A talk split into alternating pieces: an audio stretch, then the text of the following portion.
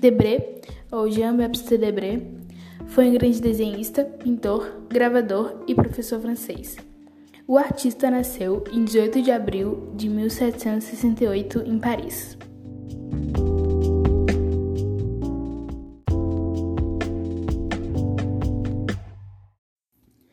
Em 1816, integrou, juntamente com outros membros, a missão artística francesa ao Brasil.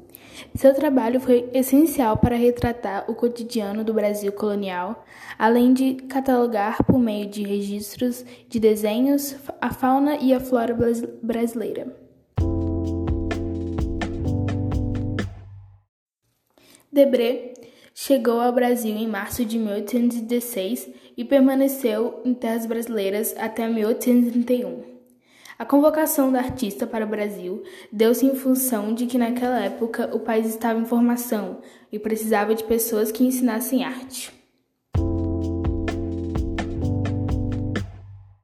Além de registrar o cotidiano do povo e o processo de dependência do Brasil, Debret retratou personalidades da corte portuguesa.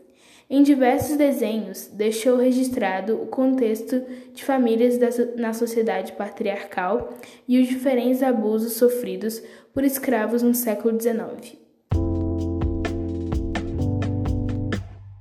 Debret sempre procurou captar com o máximo de detalhes e impacto as cenas retratou com fidelidade as mais variadas espécies da fauna e flora brasileira.